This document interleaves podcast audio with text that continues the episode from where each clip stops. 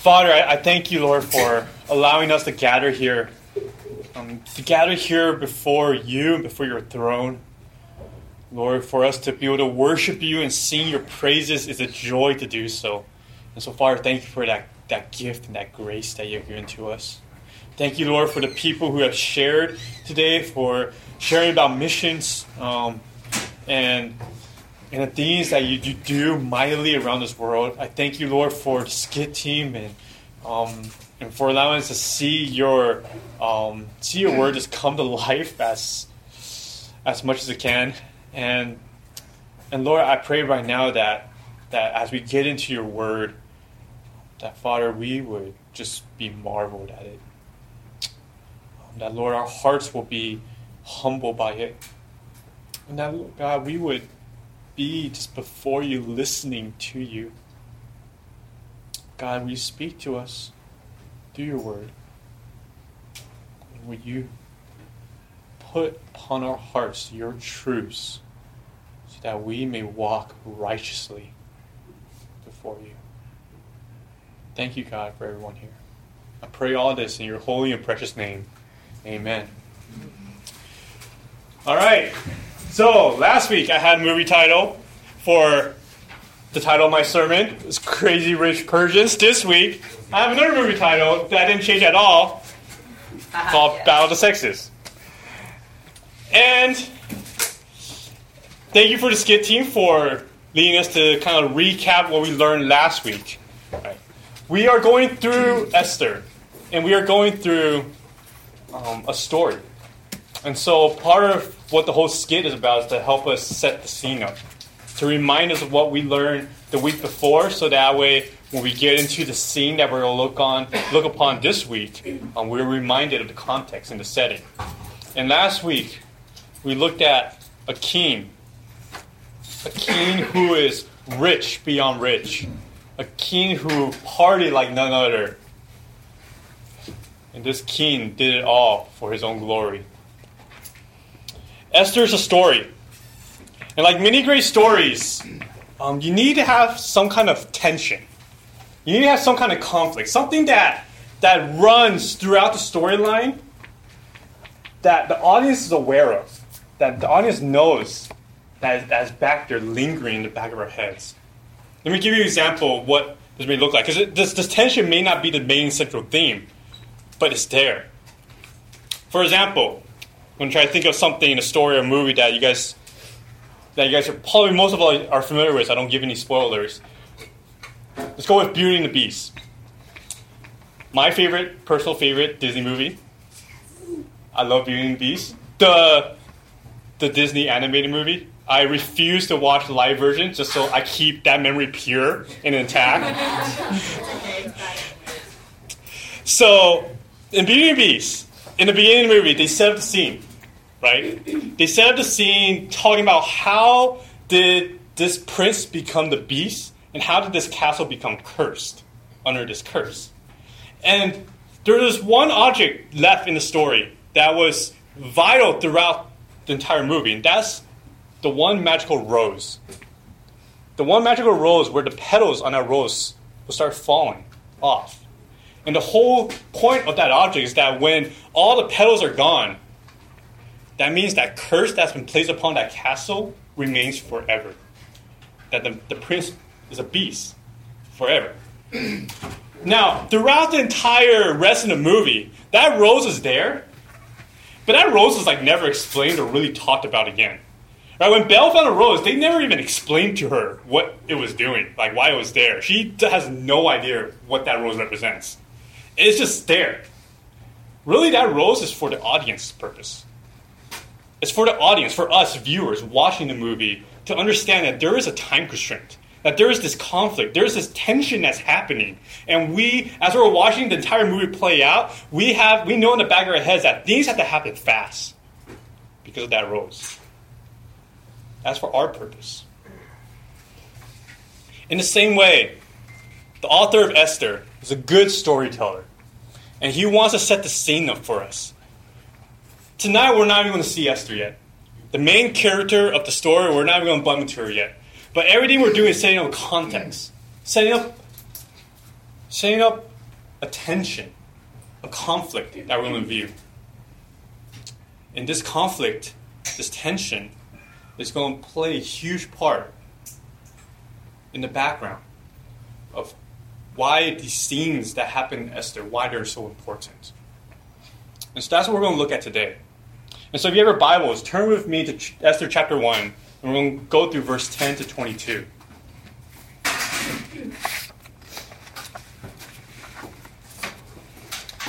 Esther chapter 1, verses 10 to 22. And so here, the first thing we're going to look at is we're going to look at Queen Vashti. We were introduced to Queen Vashti in verse 9. She's giving feast to the woman. this TV has been terrible for the last several weeks. Um, so bear with me there. Um, Queen Vashti, we've been, we were introduced to her in verse 9. And now, here in verse 10 to 12, we're going to see a bit more about this character. Here's what it says verse 10 and 11.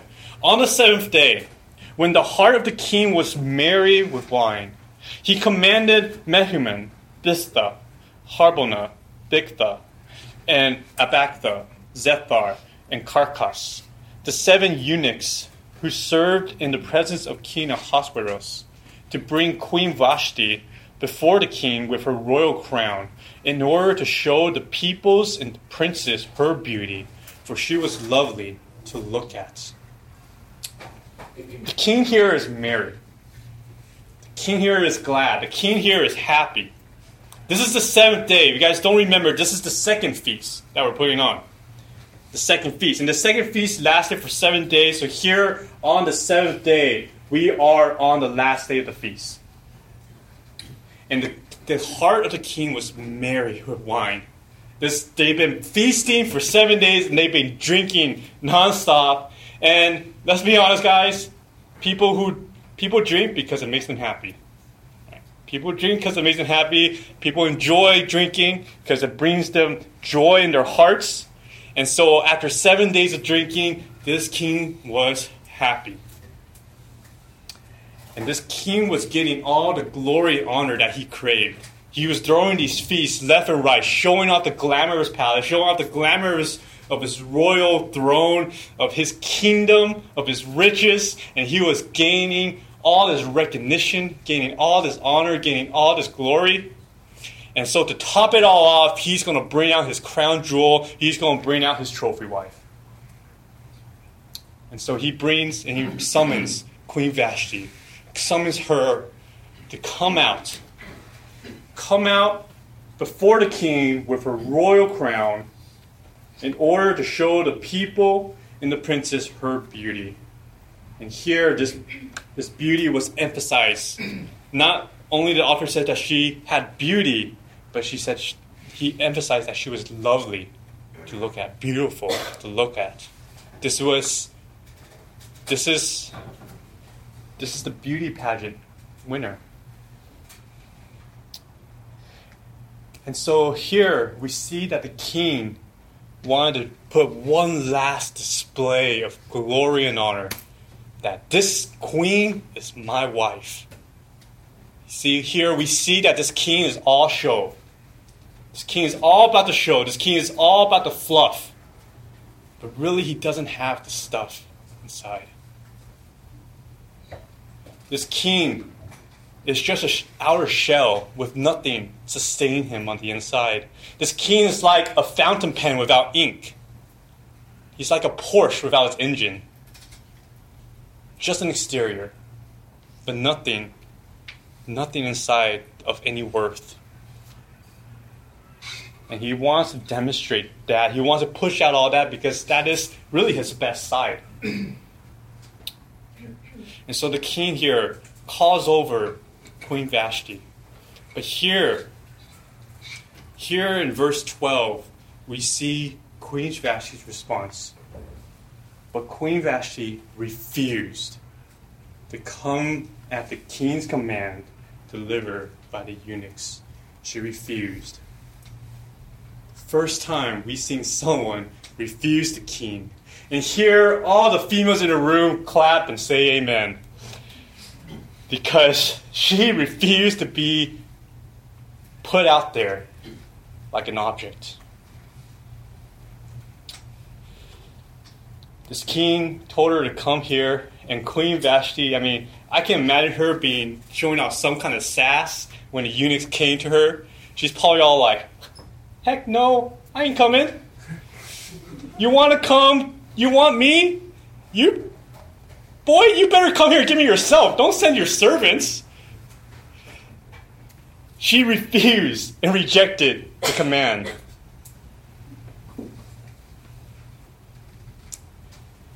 Now, the author here, the author here of Esther doesn't really say why.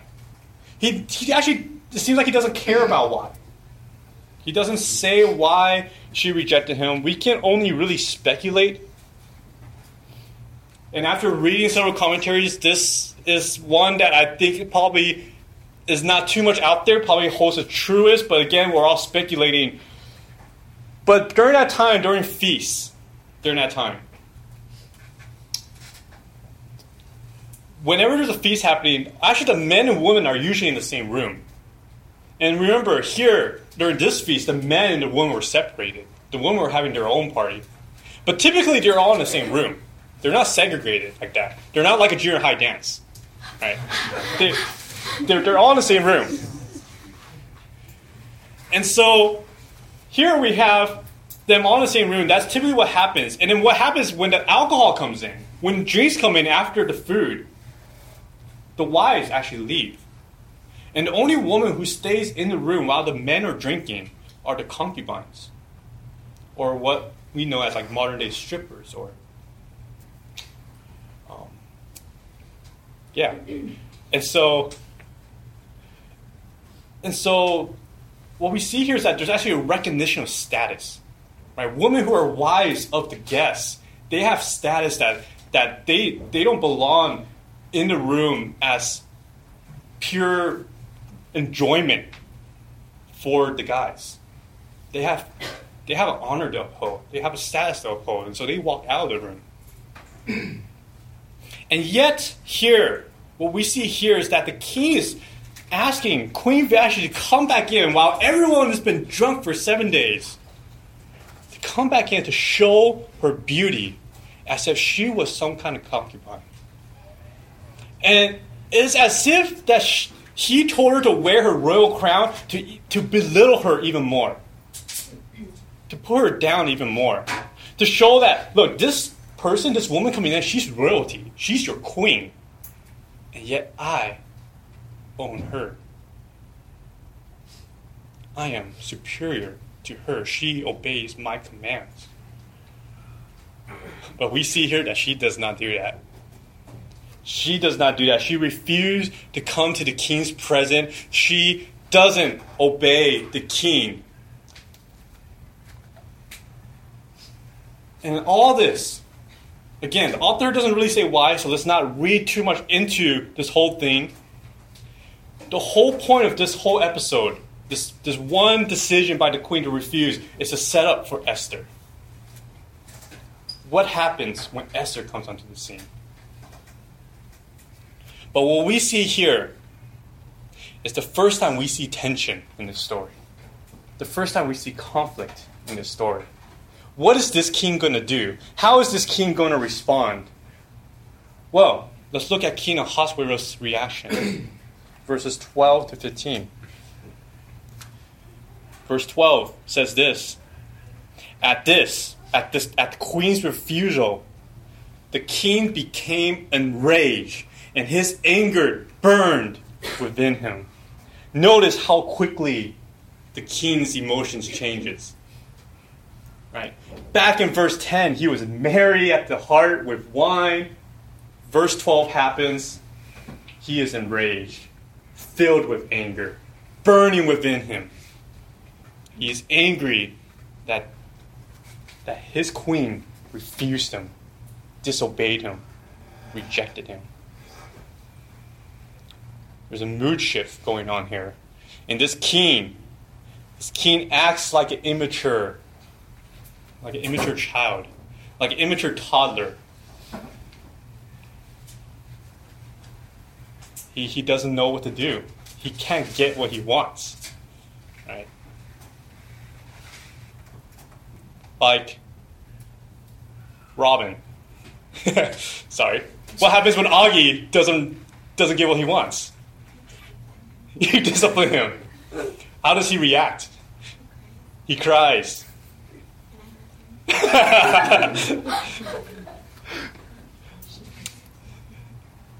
he cries, he pouts, he gets mad. Well, he simply doesn't get what he wants. And here, the first, for the very first time, we see here the king not getting what he wants. And he responds immaturely. He gets angry. Here, we're finally beginning to see that shell, that, that, that glorious shell that this king is putting up, being cracked away. And we're starting to see a glimpse of the true king of Ahasuerus. Verse 13. Then the king said to the wise men, who knew who knew the times? These wise men knew the times. For this was the king's procedure towards all who were versed in law and judgment. The men next to him being Carshena, Shethar, Adam, Adamatha, Tarshish, Meres, Marshena, and Memucan, the seven princes of Persia and Media, who saw the king's face and sat first in the kingdom. The king here went to his wise men. He went to his wise men because he didn't know how to deal with his own wife. It says here the wise men here knew the times. knew the times. Now, scholars debate about what exactly this means. Some say that these wise men knew astrology and they knew how to predict the future based off what they see in the stars. Others say that they just know the land and the culture really well. Whatever it is, these wise men knew how to make decisions. These wise men knew how to make decisions, and this king is unable to. This king cannot make his own decisions. This king doesn't even know how to respond to his own wife. He has to go to a group of men to ask for help. what kind of power is that? What kind of leader is that? This king it says that this is the king's procedure to do that. Meaning he's done this over and over again throughout his reign. He constantly goes to these men and asks for their advice, asks for their help, as if he doesn't know the law, he doesn't know the land, he doesn't know his own people, he doesn't know his own kingdom. The only thing we saw that he knew how to do was throw a party.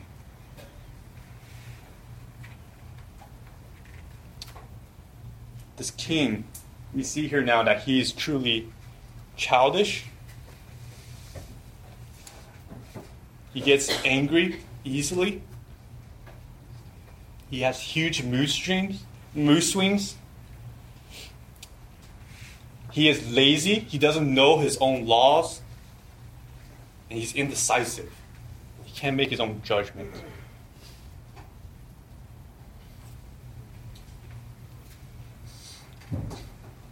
Not only that, look at how he asked the wise man for help. Verse 15. According to the law, what is to be done to Queen Vashti because she has not performed the command of King Ahasuerus delivered to the eunuchs? Look at this phrase, according to the law. this king's manhood is being threatened and he goes and hides behind the law. What kind of man does that?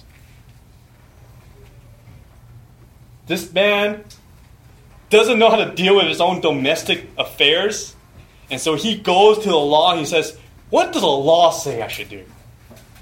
Does the law have anything to tell me? Are there any rules out there that can help me enforce the fact that she needs to obey me? There's some kind of punishment out there, some kind of rule out there, some kind of law out there that can force her to obey me. What can I do about this? He doesn't even think about just going and simply talking to her. Isn't that what a husband and wife should be doing? And yet sometimes we can do the same thing when we become displeased with someone. Sometimes we turn to rules and say, what can what what should we do about this person? What should we do about this person? Isn't there something out there, some kind of policy at school or some kind of policy at church that says that that this shouldn't be happening? And we turn to rules instead of simply approaching the person and just hash it out like two adults. This king here does not know what to do. He simply hides behind rules, unwilling to face the situation at hand. This king here is being exposed. He's being exposed as someone who cannot lead, someone who truly has no authority and no power. Someone here who looks, he looks to wise men.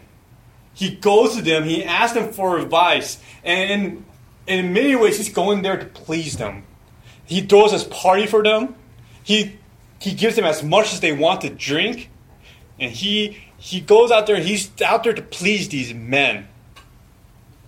And now he's to go to them advice, and most likely he's just to simply follow their advice because he is a yes man. He's there to please men.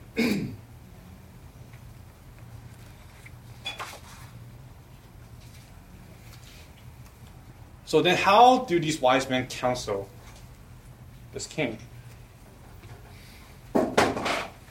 Verse 16. Here we see a man named Memucan who speaks up for the group. Verse says that Memucan said in the presence of the king officials, this is what he says, not only against the king has Queen Vashti done wrong, but also against all the officials and all the peoples who are in all the provinces of King Ahasuerus. For the queen's behavior will be made known to all women, causing them to look at their husbands with contempt, since they will say, King Ahasuerus commanded Queen Vashti to be brought before him, and she did not come.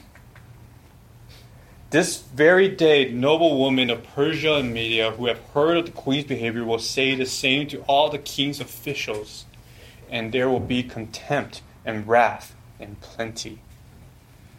Here, Memucan, he speaks up, and he shows really just how dumb these wise men are. He takes this small domestic issue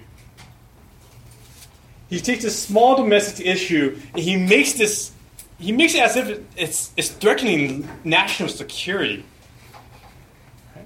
Look, he says here that this is not only against the king, but it's against all the officials, all the peoples who are in the kingdom. He takes something that's so small, that's a family, domestic issue, and he makes this a national crisis. He's so afraid that somebody who saw the queen's behavior, who heard the queen's refusal, somebody was going to tweet this and it was going to go viral. He was, this man was afraid. These wise men were afraid of the feedback of what it would do. What happens if every wife behaved this way? What happens if every wife suddenly disobeys their husband what happens when that happens? Oh, the shame that will go across the land. You see, these men, these men were no different from the king. These men were looking out for themselves. These men saw what happened to the king, and they're like, we can't have that happen to us. We can't have our honor, our facade of power and authority be broken and cracked. We need our wives to obey us.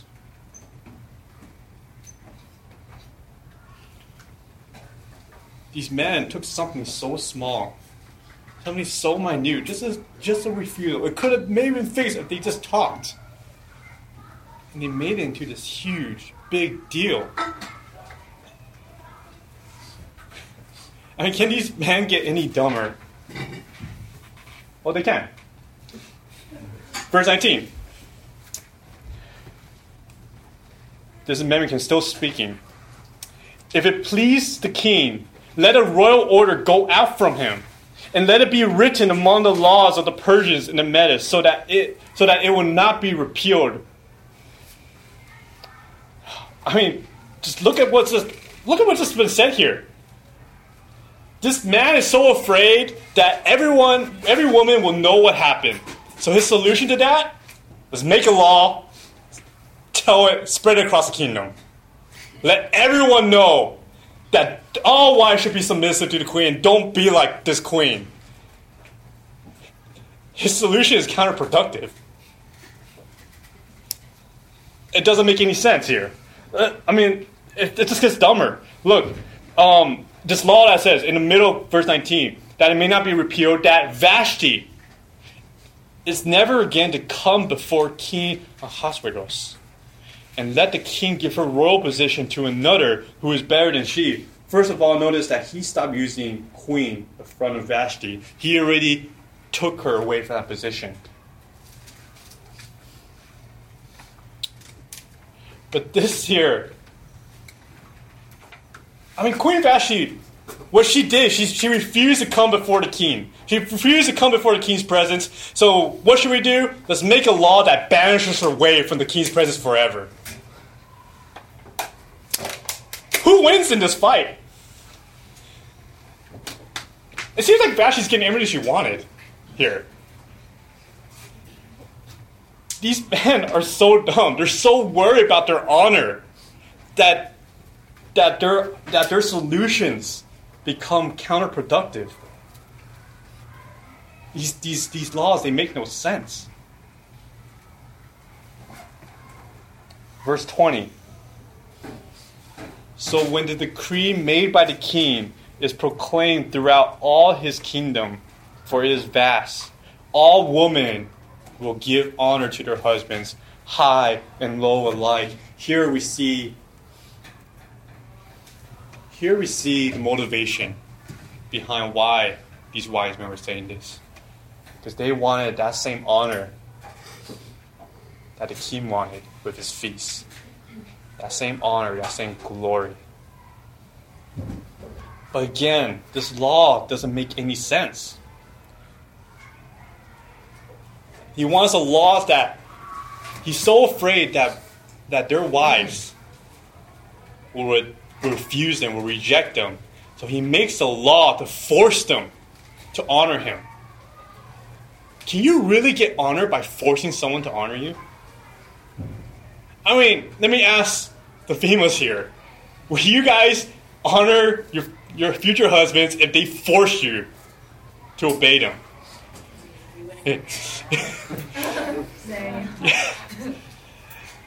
it, it doesn't make any sense. That that's counterproductive to actually getting honor. You wouldn't respect a man like that. If you're truly going to honor someone, you respect them. There's some value to them. There's a willingness to honor them.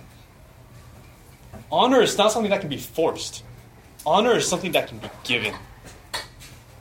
Honor is something that is given.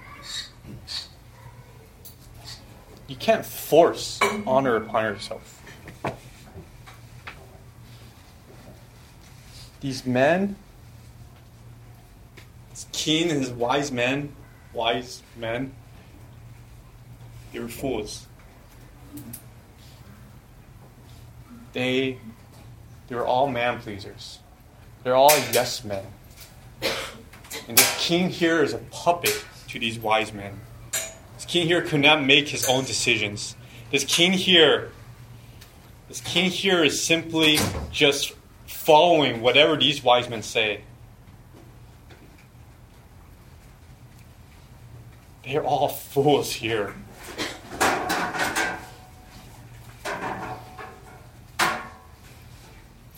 And so, verse 21 this advice pleased the king and the princes. Of course it did. The minute they heard the word honor, it pleased them.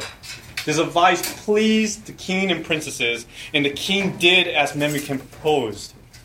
He sent letters to all the royal provinces, to every province in his own script, and to every people in his own language, that every man be master of his own household and speak according to the language of his people. I mean, talking about trying to keep something down low and secret, they sent it out to everyone and even translated it for people who can't understand their own language.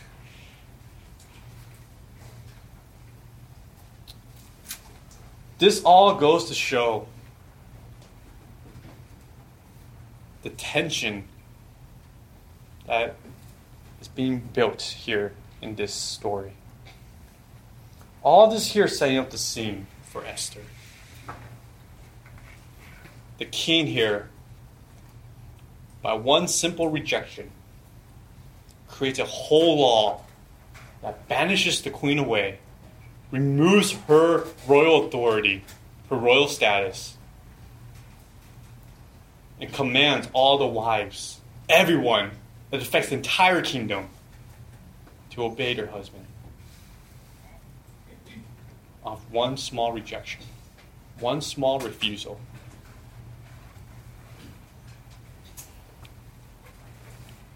This, this environment,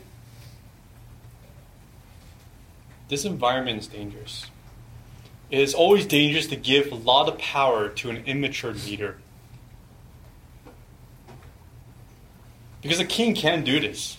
He does have that royal authority to do so, where he, when at a snap of his fingers things can happen. But he is not a true leader at heart because he doesn't know how to make wise decisions. But this is the kind of environment that Esther is going to enter, enter into. And though we don't see Esther just yet, we have to be asking the questions what happens? What happens when Esther enters the royal court? What happens when she comes face to face with this immature king? Will she face the same tension and conflict that Vashti faced? See, the whole point of Queen Vashti here is to set up the premise, set up the background story for Esther all this foreshadows what's going to happen for the rest of our series.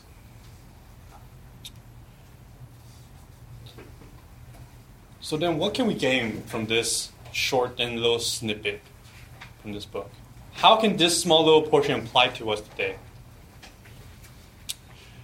I have one application point that I want to draw out. And that's our call to be honorable. This true honor honorable disciple makers. We are all called to be disciple makers. One of the visions of Turf is for you to be out there to be disciple makers. Vision of this church is for you to be out there and to be disciple makers. And it's not just us leaders as pastors saying that to you. This is commanded by God through his scriptures. To be disciple makers. And to be a disciple maker, meaning in some small way or form, you are going to be a leader. How then are you going to be an honorable leader? What does that look like? And the true honorable leader looks pretty much completely opposite of what we've just seen. The kingdom of God is opposite from the kingdom of this world. The kingdom of God turns this world upside down. God works through the foolish men foolishness of man, because God's wisdom is greater than anyone else. Let me start with this. Proverbs chapter 12, verse 4 says this An excellent wife is the crown of her husband, but she who brings shame is like rottenness in his bones. So here we have this proverb. And here we see that an excellent wife indeed is a crown, an honor, a glory for her husband. So, is this not what King Ahasuerus was doing? Is this what not King Ahasuerus want? Did he want his wife to be his crown, his glory, his honor? But when Queen Vashti refused him, that brought him shame. And that felt like rottenness in his bones. No wonder he felt angry. But then, if this is Proverbs, how do we reach this point? How does this work out for us as Christians? Because we're not supposed to be doing what we just saw with this king, this queen. how does this play out? We have to read pro- that proverb in context of the rest of Scripture. In Ephesians 5.22, it says, Wives, submit to your own husbands. In fact, flip to Ephesians 5 just so you see the context of everything.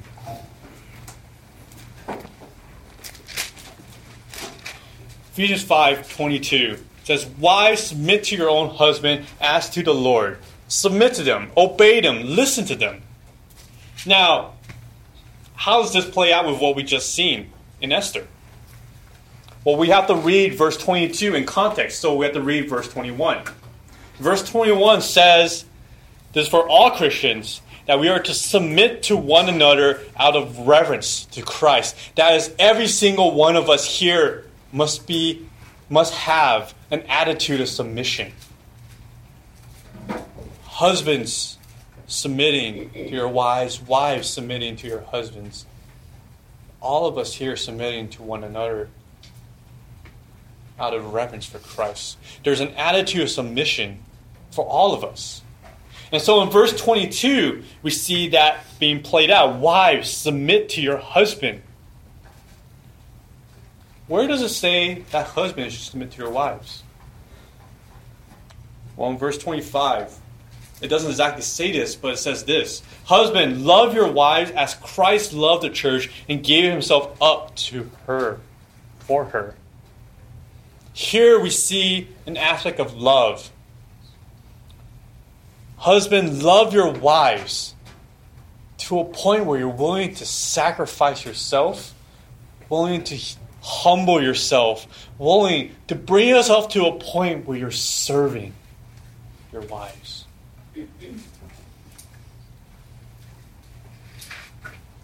In other words, cast aside, husbands are to cast aside their needs, cast aside their desires, cast aside their want for glory.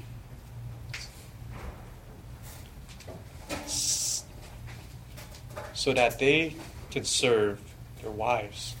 Here we see husbands submitting to their wives, not necessarily in authority, but submitting in service. Christians submit to one another out of reverence for Christ. Jesus here calls us to be disciple makers. And as disciple makers, we must then be servants. I know I'm saying all this right now with this husband and wife analogy, and I know only counselors here are married. How does this relate to you guys? It's because as disciple makers, we are called to be servants. We are called to be servants who are out there to love others. And the way we're to love others is to serve them, to submit to them, to humble ourselves, to have that submissive attitude before them, before others, to serve them and to love them, to submit to the authority of Christ, and to love others through service. Jesus calls you all to be this whether you're married or not, we are all called to be disciple makers. We are all called to show love to others and seek no glory for yourself. What does that look like? What does that look like for you on your campuses? What does that look like for you in this fellowship? Let me give you some examples. Maybe you can take a friend out for lunch for a meal and pay for them. Service. Maybe you can offer to drive someone. Ian, you can do that now. drive them back and forth. From school, back here, back to school. At service to one another. A few weeks ago, I, I don't know exactly what happened to them, but we had some freshmen from Cal Poly who are dorming at Cal Poly, and they came here and visited our church. But the way they came to our camp, our church campus here, is because they reached out to us, and eventually we connected them to Alex, and Alex picked them up and brought them here. I mean, think about what we can do with that. Think about the service we can do for other people. Think about the people who are dorming on campus who moved in from out of town. They're looking for a church and they need rides because they're not from around this area. How do you serve them? How do you love them? One really small practical way is to simply drive them, pick them up, and take them to church. Service. Humbling yourself, even though it's inconvenient, to serve and love others. Maybe it's taking time out of your busy study life to help tutor someone else because they're struggling in class. And you don't care about the competition in class because it's not about you and your grades. It's about serving others. You're willing to tutor and help someone in class and work with them and build that relationship. Service looks like having a consistent Bible reading schedule and prayer life.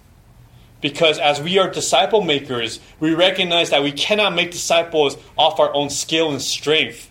There is no personal glory that comes from making disciples for ourselves. But we are indeed weak, and we need Christ to empower us. Serving others is having a consistent scripture life, a consistent prayer life, and having that be evident your life. So that when others come to you and, and ask you how you're so wise and, and stable and mature, it's because it's because of Christ. And you point them to Christ who deserves all the glory. It's not because you're stronger than them. It's because of Christ. You depend on Christ. That's serving. Do you guys realize how much your own personal walks matters to the rest of the world? In some small way, what happened between the king and queen at the royal court does indeed reflect off to the rest of the kingdom. Your personal life reflects off to everyone around you.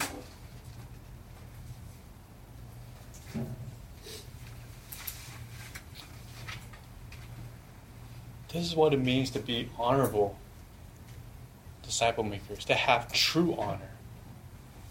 Again, it is not honor that you achieve for yourself.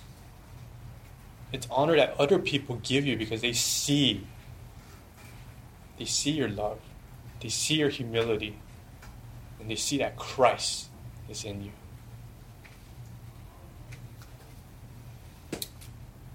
Matthew chapter 20, verse 25 to 28 says this you know that the rulers, right, rulers of the Gentiles, like King Ahasuerus, you know that the rulers of the Gentiles lord it over them, and their great ones exercise authority over them. It shall not be so among you, you Christians, you disciples. But whoever would be great among you must be your servant and whoever should be first among you must be your slave. Even as the Son of Man came not to be served, but to serve, and to give his life as a ransom for many. Right there. Right there is what the kingdom of God looks like compared to the kingdom of this world. That the Son of Man came not to be served, but to serve, and in his service he gave his life up. And Jesus Christ indeed did that. Jesus Christ went to the cross, and he died on the cross for our sins. Because before God, we are just rags of filth and dirt. We had no value, no worth. And Christ took that away. His blood covered all that up so that when we stand before the throne of God, His righteousness gives us the honor, the value, the worth, the glory that we don't deserve, but we indeed have now because of Christ. That, that is amazing. That's amazing that the worth and the glory and the honor that we long for and yearn for in this life, the value, the worth for people to look upon us and say that we are worthy, all that that we're seeking for from others, from man, we gain in Christ because he died on the cross for us. That is the greatest news we can hear. And that's the greatest news that we can bring to people who long for the same thing. The good news is that our filthiness are washed away, our shame, our guilt is washed away, and Christ's glory becomes ours. And that is the most honorable reward that can ever be given given to us. Let me pray. Father, we thank you. We thank you for all of this. We thank you, Lord, for your Son who died on the cross for our sins. We thank you, Lord, for the glory that we receive. That is not ours, but is from you. And so, God, we, we can only respond in worship back to you, Father. We can only respond back with gratitude, with humility, with thankfulness. Lord, thank you for such a gift. And a gift that can empower us and enable us to be truly honorable disciple makers. And so, Father, may we take that treasure that we have in Christ, take that treasure and share it with the rest of the world and show them that they can stop looking for honor and glory from anywhere else and they can glory indeed in the cross of Christ. Lord, pray for all of us here that we will take that truth to heart and we will have that truth be the defining truth of our life. So, Lord, may all praise and honor and glory goes to you. May all credit go to you. Because you are indeed the true king on the earth. And you deserve all of it. Thank you, God, for being our Lord, being our King, and being our Savior. I pray all this in your holy and precious name. Amen.